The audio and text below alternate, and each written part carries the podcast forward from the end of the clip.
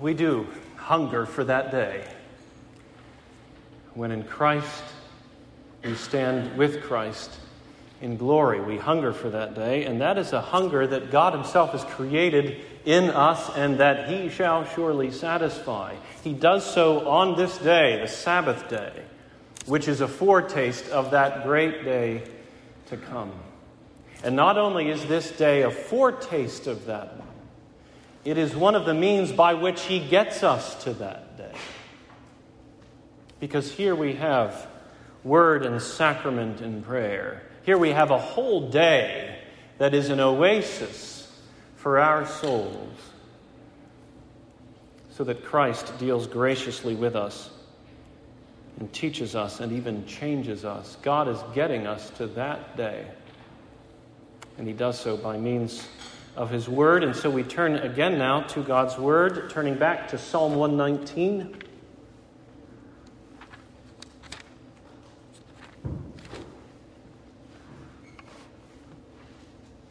The past few weeks, we've been learning from God's Word about God's Word.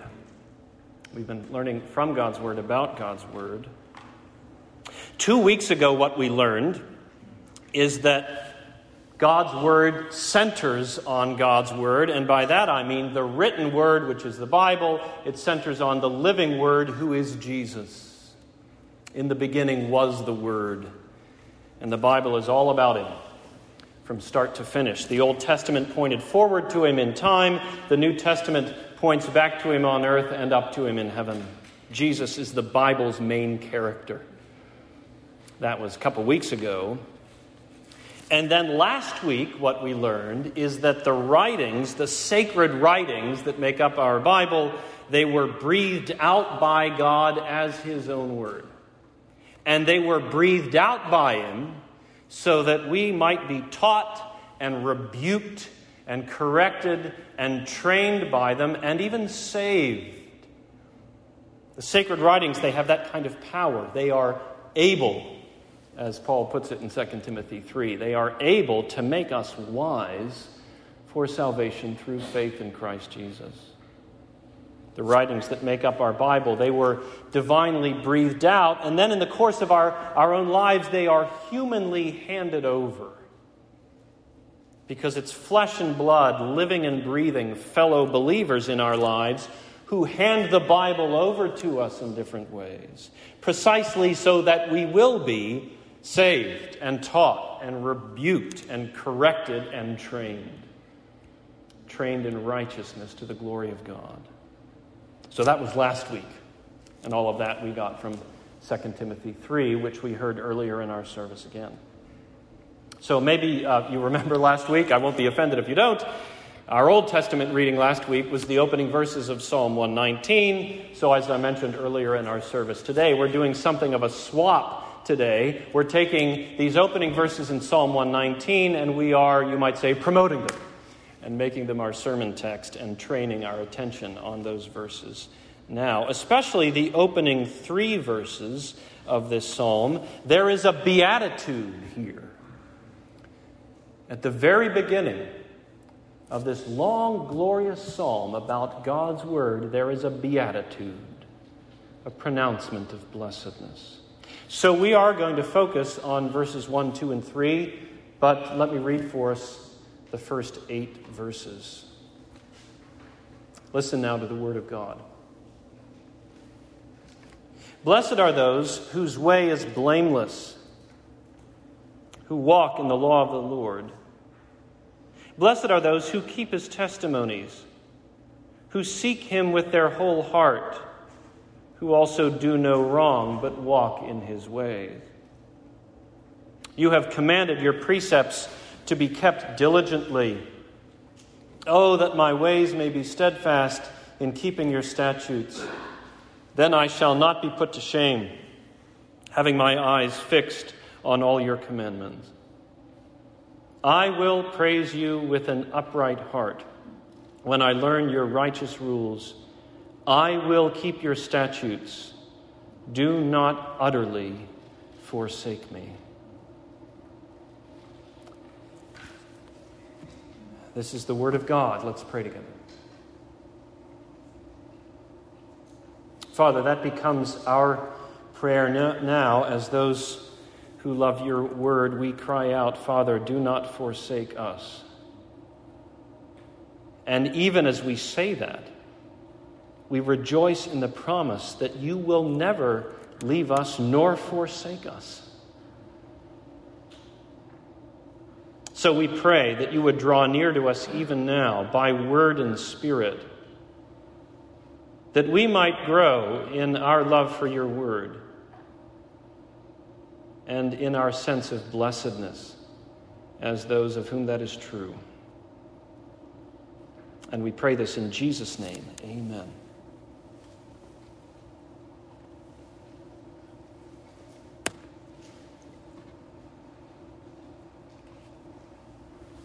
There are any number of ways that you might fill in the following blank.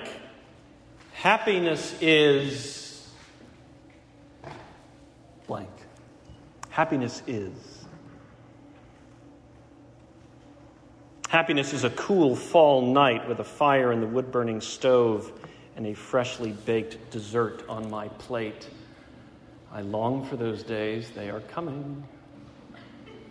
Happiness is lining up a backhand and then finding it actually goes where I wanted it to go. I think that happened once in 1997.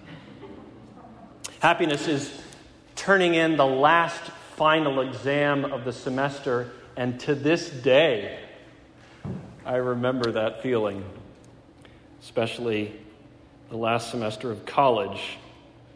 A mix of happiness and what do I do now? Happiness is a cribbage hand that has six, seven, seven, eight, and then the next card that's turned up is an eight. He who has ears to hear, let him hear, my fellow cribbage players, saying amen. Happiness is going up to sing the high note and actually hitting it. More seriously, happiness is a sense of love and fellowship in the family. Happiness is that sense of satisfaction that comes from a job well done after a lot of hard work. Happiness is relief after suffering, whether it was suffering of body or of heart and mind. How would you fill in that blank? Happiness is. Whether it's something trivial or something weighty, what makes for happiness? Put another way, what makes for blessedness? Because that's what the word blessedness means. It means that sense of fullness and satisfaction within that comes from being in the possession of something that you delight in and long for. Read through the, the King James Version, and in some places it is the word happy that's used instead of the word blessed because it's the same basic idea that sense of fullness and satisfaction that comes from being in the possession of something that you delight in and deeply so. We, we tend to think of the word happy as a word that describes a relatively superficial emotion, but that's unfair to the word happy. Happiness can run deep. So, whichever word you use, blessedness, happiness.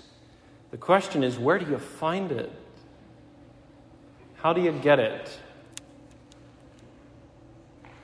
I think it's fair to say that some Christians, and maybe you're one of them, some Christians squirm at the suggestion that we're meant to be happy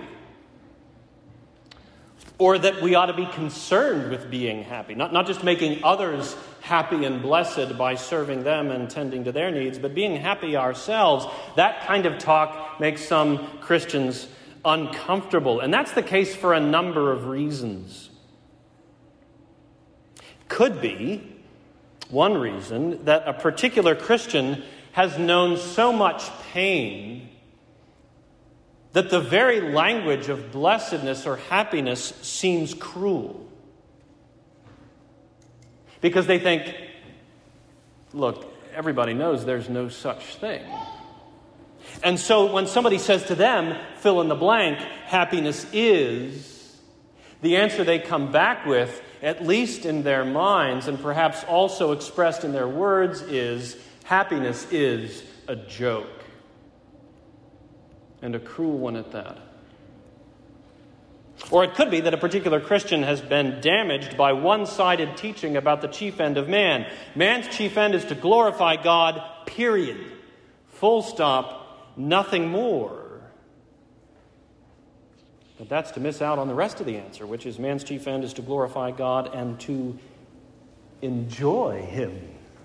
And that forever. But if you've spent your whole life having it hammered into your head that God's glory matters and your enjoyment, your happiness does not, then the very question, what makes for happiness, isn't going to make sense. It isn't going to compute. It isn't going to ring true. So when somebody says to them, fill in the blank, happiness is, the answer they come back with is, happiness is not my business. It's not my concern. It's above my pay grade. Or one more, thinking especially about these days. It could be that a particular Christian is so overwhelmed by the relentless waves of human misery that so many people are experiencing around the world, that the very thought of our blessedness and being interested in it seems almost wrong.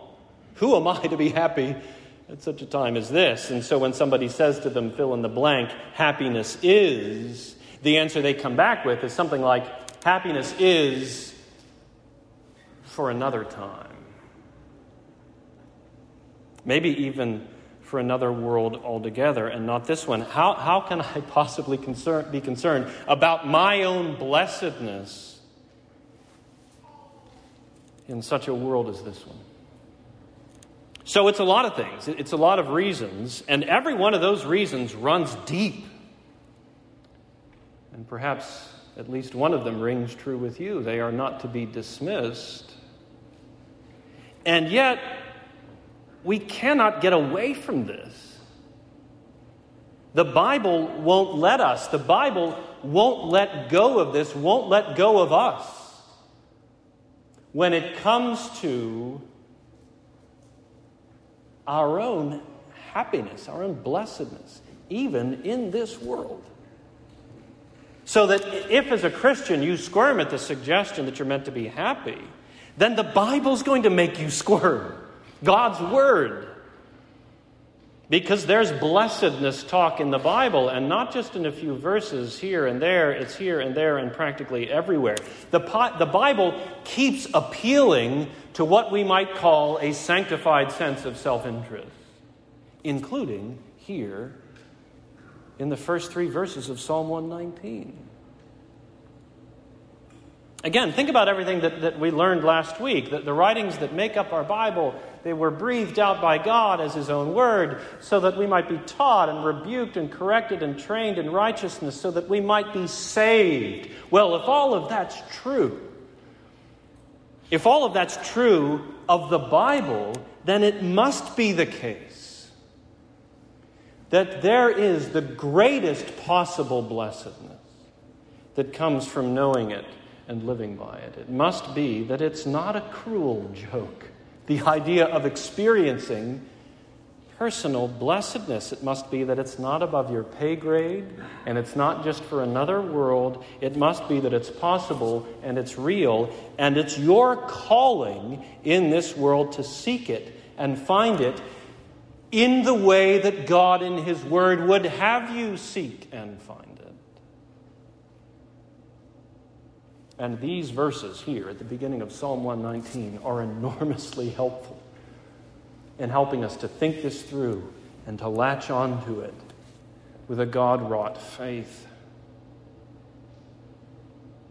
It's been pointed out that these, these three verses, the first three verses in a psalm that has 176 of them, these verses are almost the only verses in the whole psalm in which God is not addressed directly. In these verses, the psalmist is not talking to God, he's talking about the Word of God to anyone who will listen. And what he's talking about in particular is blessedness, it's happiness. And in this respect, Psalm 119 is just like the whole book of Psalms, all 150 of them. Remember how the whole book begins. Way back at Psalm 1. Psalm 1 begins Blessed is the man who walks not in the counsel of the wicked, nor stands in the way of sinners, nor sits in the seat of scoffers, but his delight is in the law of the Lord, and on his law he meditates day and night. That's Psalm 1. We usually think of the book of the Psalms as a prayer book, and it is, but that does not mean that all of the language that you encounter in the book is language that's spoken directly to God. No, the opening verses of the whole book are a beatitude. And even to put it that way can be a little jarring because whenever we hear the word beatitude, what do we immediately think of? We think of the words of Jesus in Matthew 5 Blessed are the poor in spirit, blessed are those who mourn. And those are beatitudes. But so is this one at the very beginning of the psalm. Psalm 1 Blessed is the man who delights in the law of the Lord and who meditates on it. The gateway to the whole Psalter is a beatitude. Well, how fitting then that the gateway to Psalm 119 is to. This psalm, this glorious long psalm that's all about the Word of God, begins with this beatitude to anyone who will listen, the blessedness that's to be found in and by the Word. Listen to the verses again Psalm 119, verses 1, 2, and 3. Blessed are those whose way is blameless, who walk in the law of the Lord. Blessed are those who keep his testimonies, who seek him with their whole heart who also do no wrong, but walk in his ways. Notice all of the ways in just those three verses that the truly blessed ones are described. And it is quite a description, it's quite a litany. Their way is blameless. They walk in the Lord's law. They keep the Lord's testimonies. They seek Him with their whole heart. They also do no wrong. They walk in His ways. We might sum it up this way What's true of these people? They seek, they obey, they walk. They seek, that is to say, they go after the knowledge of God. They don't sit around and wait for it to come to them and they know that God's word is where they've got to seek it. So there's that, they seek. Second, they obey, that is to say, they keep the commandments of God that they find when they open this book and seek the truth. So they seek, they obey, and then we can also say they walk. Because this seeking and this obeying, that's their lifestyle. They don't just dabble in the Word of God now and then. No, day after day. They're about the business of seeking and obeying. As I was thinking on this point, I thought of that quote from Richard Steele that was shared in our sermon discussion last week that these things don't just happen. We've got, we've got to seek them and, and obey and, and walk in these ways so that these realities are realized in our own lives, so this blessedness is ours to experience. So, what's true of these people? They seek, they obey, they walk. Now, to put it that way, in terms of those three, that, that makes sense. No surprise, right? Seeking, obeying, walking. These are characteristic of the Christian life as we love this word and open it and read it. What might throw us here is just how strong and, and unflinching some of the language is in these verses. The psalmist uses words like blameless. They, they seek with their whole heart. These people do no wrong. And at that point, we might start thinking This does not describe me, and it never has, and it never will, and it cannot. No sinner is entirely blameless. Every sinner does some wrong, and so maybe we begin to harbor the suspicion that this is cruel, or at least mystifying and frustrating. Blessed are those who are marked by traits by which no one is marked. What good does that do me? So the, the language that's so strong here might throw us, might even discourage us. And this at the very gateway of this whole psalm. Are we going to give up after verse 3 and say, apparently, this psalm isn't for me? I guess I'd turn now to Psalm 120. Well, a few things to bear in mind here. The first is this do not sell short, Christian. Do not sell short the grace of God, which has already changed you. If you're a believer, well, then, there has taken place in you, in your heart, a decisive, absolute break with the power of sin. Th- that is the Bible's own testimony about you. Sin still troubles you, even deeply, but sin no longer reigns over you. You've been changed. You've been made new. At the core of your being, there is now love for God. That's your new principle. That's your new fundamental orientation love for God.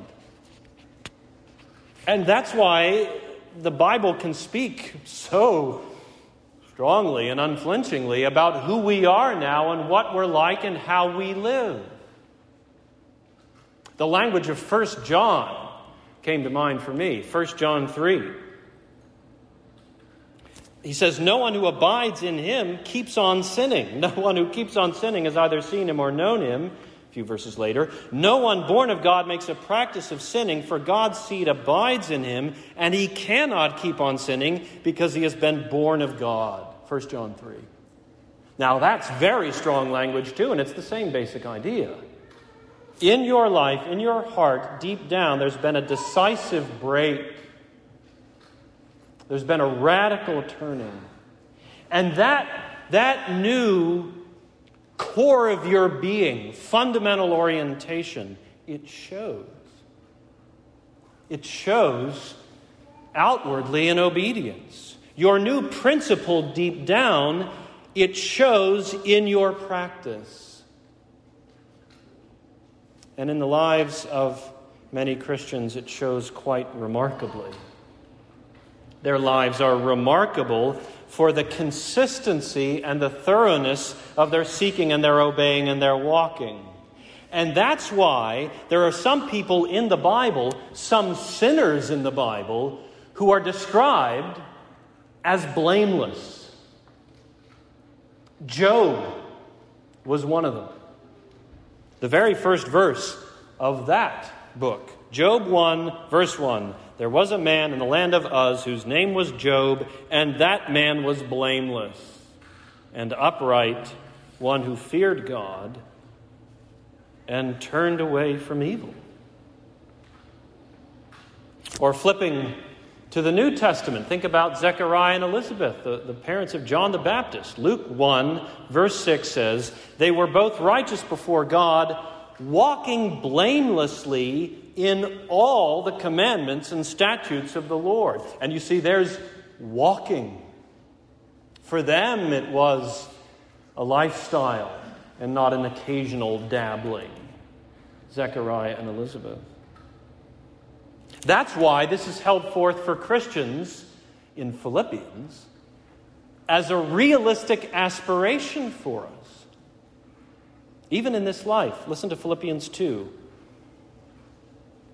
verses 14 and 15. There, Paul writes, Do all things without grumbling or disputing, that you may be blameless and innocent, children of God without blemish in the midst of a crooked and twisted generation among whom you shine as lights in the world.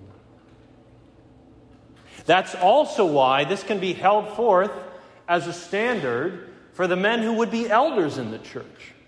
1 Timothy 3, verse 2, Paul says this about them. He says, Therefore, an overseer must be above reproach, above reproach in the eyes of those who know him, who witness his conduct. It must be that it's possible to be that. So, this is an important point to grasp. Even in this cursed world, this world that's full of fallen men and women, there are some things that are more or less what they're meant to be, including some Christians who are thoroughly faithful, who can be described as above reproach. Not that they're without sin, of course not, but even in the way they handle their sin. There's a faithfulness, there's an integrity, there's a walking in repentance. It's consistent with the faith they profess and live. So, yes, it's very strong language that we've got here in these verses that are the gateway to Psalm 119. But that's the first thing to say about that language. Christian, do not underestimate what grace has already done in you so that this is actually possible in this life. So that's the first thing to say. And then the second thing to say is this God isn't done with you. You're still a work in progress. Don't lose sight of what grace has yet to do and will certainly do. So it's true, there's this unbreakable bond between blamelessness and blessedness, between holiness and happiness. And that very truth ought to have the effect of stirring us so that we want it even more. And so we aspire for this. This becomes not just our, our present reality, but also our goal, our aim moving forward. No, right now we're not all that we ought to be. But right now we're not, we're also not all that we're going to be. And that very thought stirs us, drives us forward, whets our appetite. So it stirs us to think about the more that we might know in this life, but then we can keep going. It also stirs within us a longing for heaven. Because it's in the world to come that we will be fully and finally blameless, without blemish. So that it's in the world to come that we'll, we will be fully and finally blessed, happy to the uttermost. All that to say, both in this life and as we press on in this life, and then in the life to come, blessed are those who love the Word of God from the inside out. Blessed are those. And then, as we continue to think on this, then the question becomes okay, why is there blessedness in this Bible centered way of life? What is it about that, that way of seeking and obeying and walking according to the light that shines from this book? What is it about that that makes for blessedness, that makes for happiness? Well, first of all, this there's blessedness in the word centered life because you meet God here in the Word. And knowing God is life. Jesus said so in prayer. John 17, verse 3, Jesus said, This is eternal life, that they know you, the only true God, and Jesus Christ, whom you have sent. To know God, to have God, is to have that which is most precious by far, and it's here that we meet Him, that we get to know Him as we seek and obey and walk.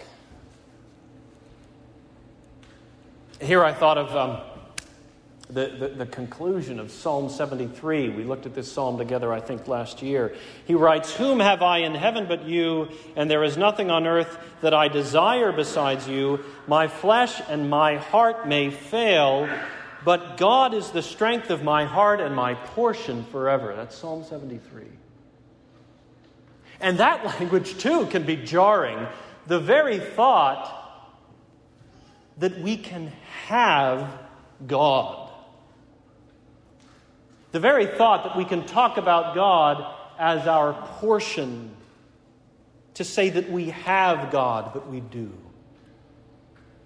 In the sense that, that we, we have a relationship with Him, a relationship in which He has actually stooped down and bound Himself to us with unbreakable cords of covenant love. In that sense, we, we have Him who is our deepest delight. We have Him as our portion. And in the Bible, we meet Him. And as we spend time with this book, we get to know Him better. Blessed are those.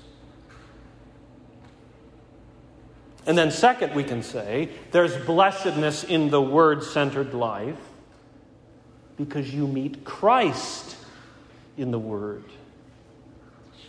And Christ shed his blood for our forgiveness. What do you find when you, when you open up this book? Well, among other things, you find the beatitude of Psalm 32. I'm telling you, there are beatitudes all over the Psalms. Psalm 32 begins like this Blessed is the one whose transgression is forgiven, whose sin is covered. Psalm 32. It's in that psalm that David describes vividly the painful agony that he felt so long as he held back on confessing his sin, and then the sweet relief that he finally knew when he owned up to his sin and confessed it. The point is, when you open up the Word, you find that God has made provision in Christ for that forgiveness, so that you might add your amen to what David says. In this book, in this Word, you meet the Savior. And then one more. We've said that you meet God here. We've said that you meet Christ here. Here's one more answer to the question there's blessedness in the word centered life because God's commandments perfectly fit who we are. The commandments that He's given about how to live. They perfectly correspond to the way that we were designed, and of course they do because God, the one who has spoken these commandments, is the one who designed them. The Word tells us how to live, and if you live that way, you're living the way you were meant to live. In other words, you're no longer fighting against your own nature. If you operate a piece of equipment according to the manufacturer's instructions, you're no longer fighting it in a way that's going to damage it. No, instead, you might say you're freeing that thing up to operate the way it was supposed to. After the recent home renovation that our family went through, we've got a number of different appliances and devices and toys in the house. Happiness is to be found in using them the way they're supposed to be used. To be sure, that's limiting but happy are those limitations. We bless God for them. So it is with divine image bearers and the divine word. God's commandments fit who we are. And so there's that sense of fullness and satisfaction that comes from living accordingly. The God who designed is the God who demands, the God who commands. No wonder then that the psalmist can say here at the gateway of this psalm Blessed are those who seek, who obey, who walk according to the word of God. Now, brothers and sisters, what, what does this mean for our lives today? How does this touch down? Because it certainly does. This certainly ought to shape our lives, our thinking, our feeling, our willing. So, a few thoughts about application here. First of all, this. What does this mean? It means that you ought to want to be happy. When we hear somebody say, God wants you to be happy, immediately our guard goes up, and understandably so. Why? Because that immediately brings to mind prosperity gospel. Health and wealth, name it and claim it, and all sorts of nonsense. God wants you to be happy. But what if it's true? And what we're learning today is Christian, it is true. We just need to make sure that we get all of the important theological safeguards in place so that we don't wander from the path into prosperity gospel and all the rest of it. So let's bear in mind certain safeguards here. One, it's not the case that your happiness is the ultimate concern in the universe. God's glory is that. Second, it's not the case that God is pitifully, powerlessly standing by, wanting you to be happy, and just crossing his divine fingers, hoping it works out that way. And three, it's not the case that true happiness in this life means a suffering free life. Quite to the contrary. One, God is the glorious one whose glory transcends. Whether you eat or drink or whatever you do, do it all to the glory of God. So there's that safeguard. Two, God is the sovereign one whose loving purpose, including the happiness of his people, shall shorten, certainly be fulfilled as he intends. There's that safeguard. And then, three, this world is a cursed world. And every single one of us, believers included, is living under that cloud. Christ himself did. Christ himself suffered on the way to the glory and happiness of heaven, and we servants are no greater than our master. So, by all means, let's get all of those important theological safeguards in place. But once they're in place, within those important parameters, let's say it. And without apology, God desires the happiness of his people.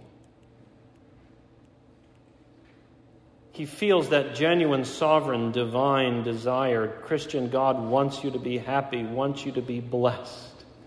And if that makes you squirm, if that makes you uncomfortable, you need to face that and resolve that. And camping out with this beatitude and others like it is a good place to start.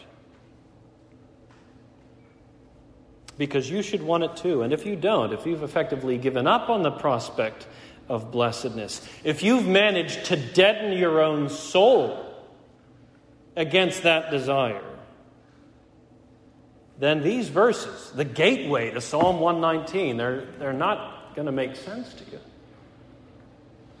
And if these three verses don't ring true, then you're probably going to tune out the other 173 that follow in this psalm. And for that matter, you're going to have a hard time tuning into the Bible at all. Have you given up on happiness? Look to the Lord to stoke the fires of your own desire again, and sure enough, you look to Him for that very grace in this very book, in the word that He has given. And, and circling back to some things we noticed at the beginning, it could be that you've been hurt deeply in your life, and the pain and the scars are still there. It could be that you've been taught badly in your life taught that happiness isn't your business. It could be that you're feeling overwhelmed, maybe even this morning,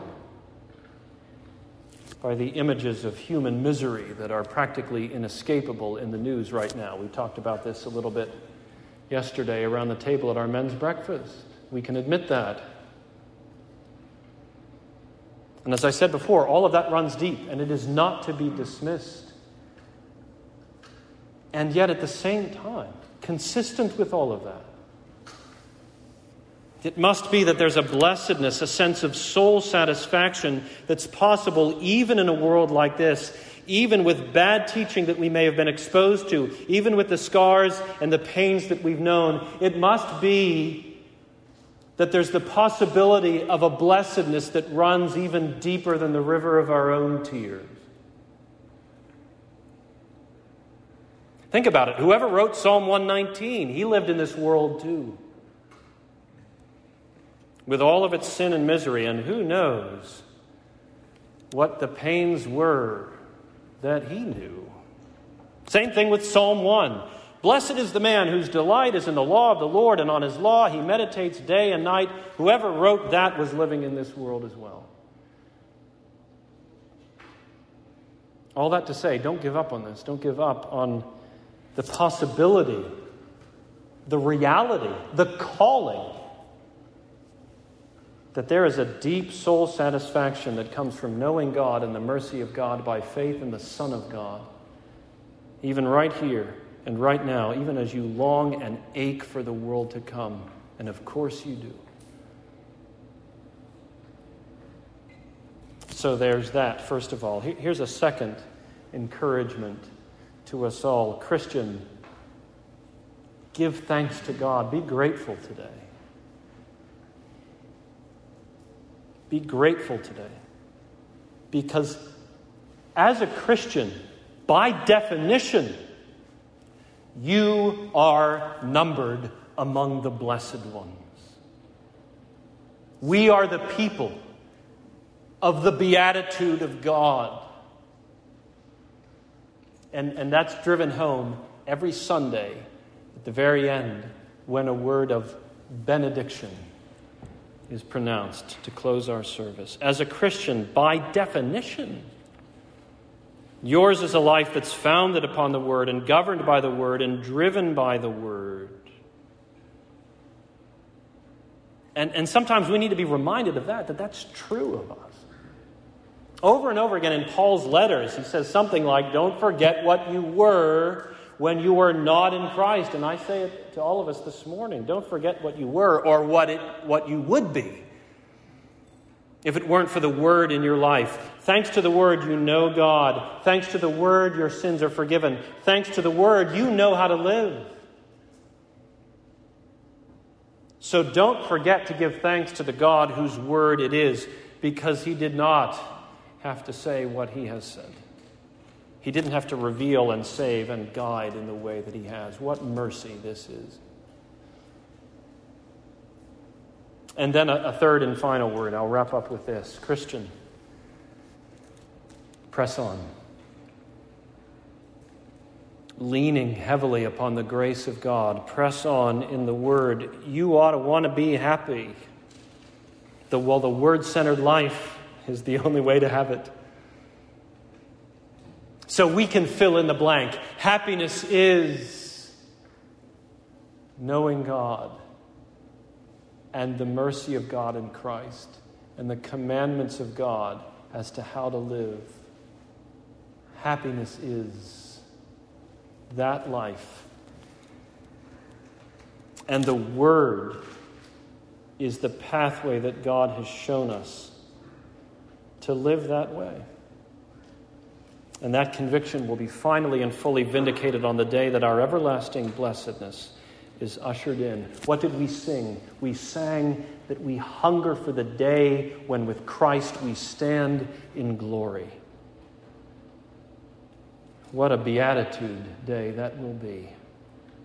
Set your hope fully on that day, the day when Christ comes back. Paul says we're waiting for our blessed hope. We can say our happy hope the appearing of the glory of our great God and Savior Jesus Christ. May we press on until that day, and may this book light the way.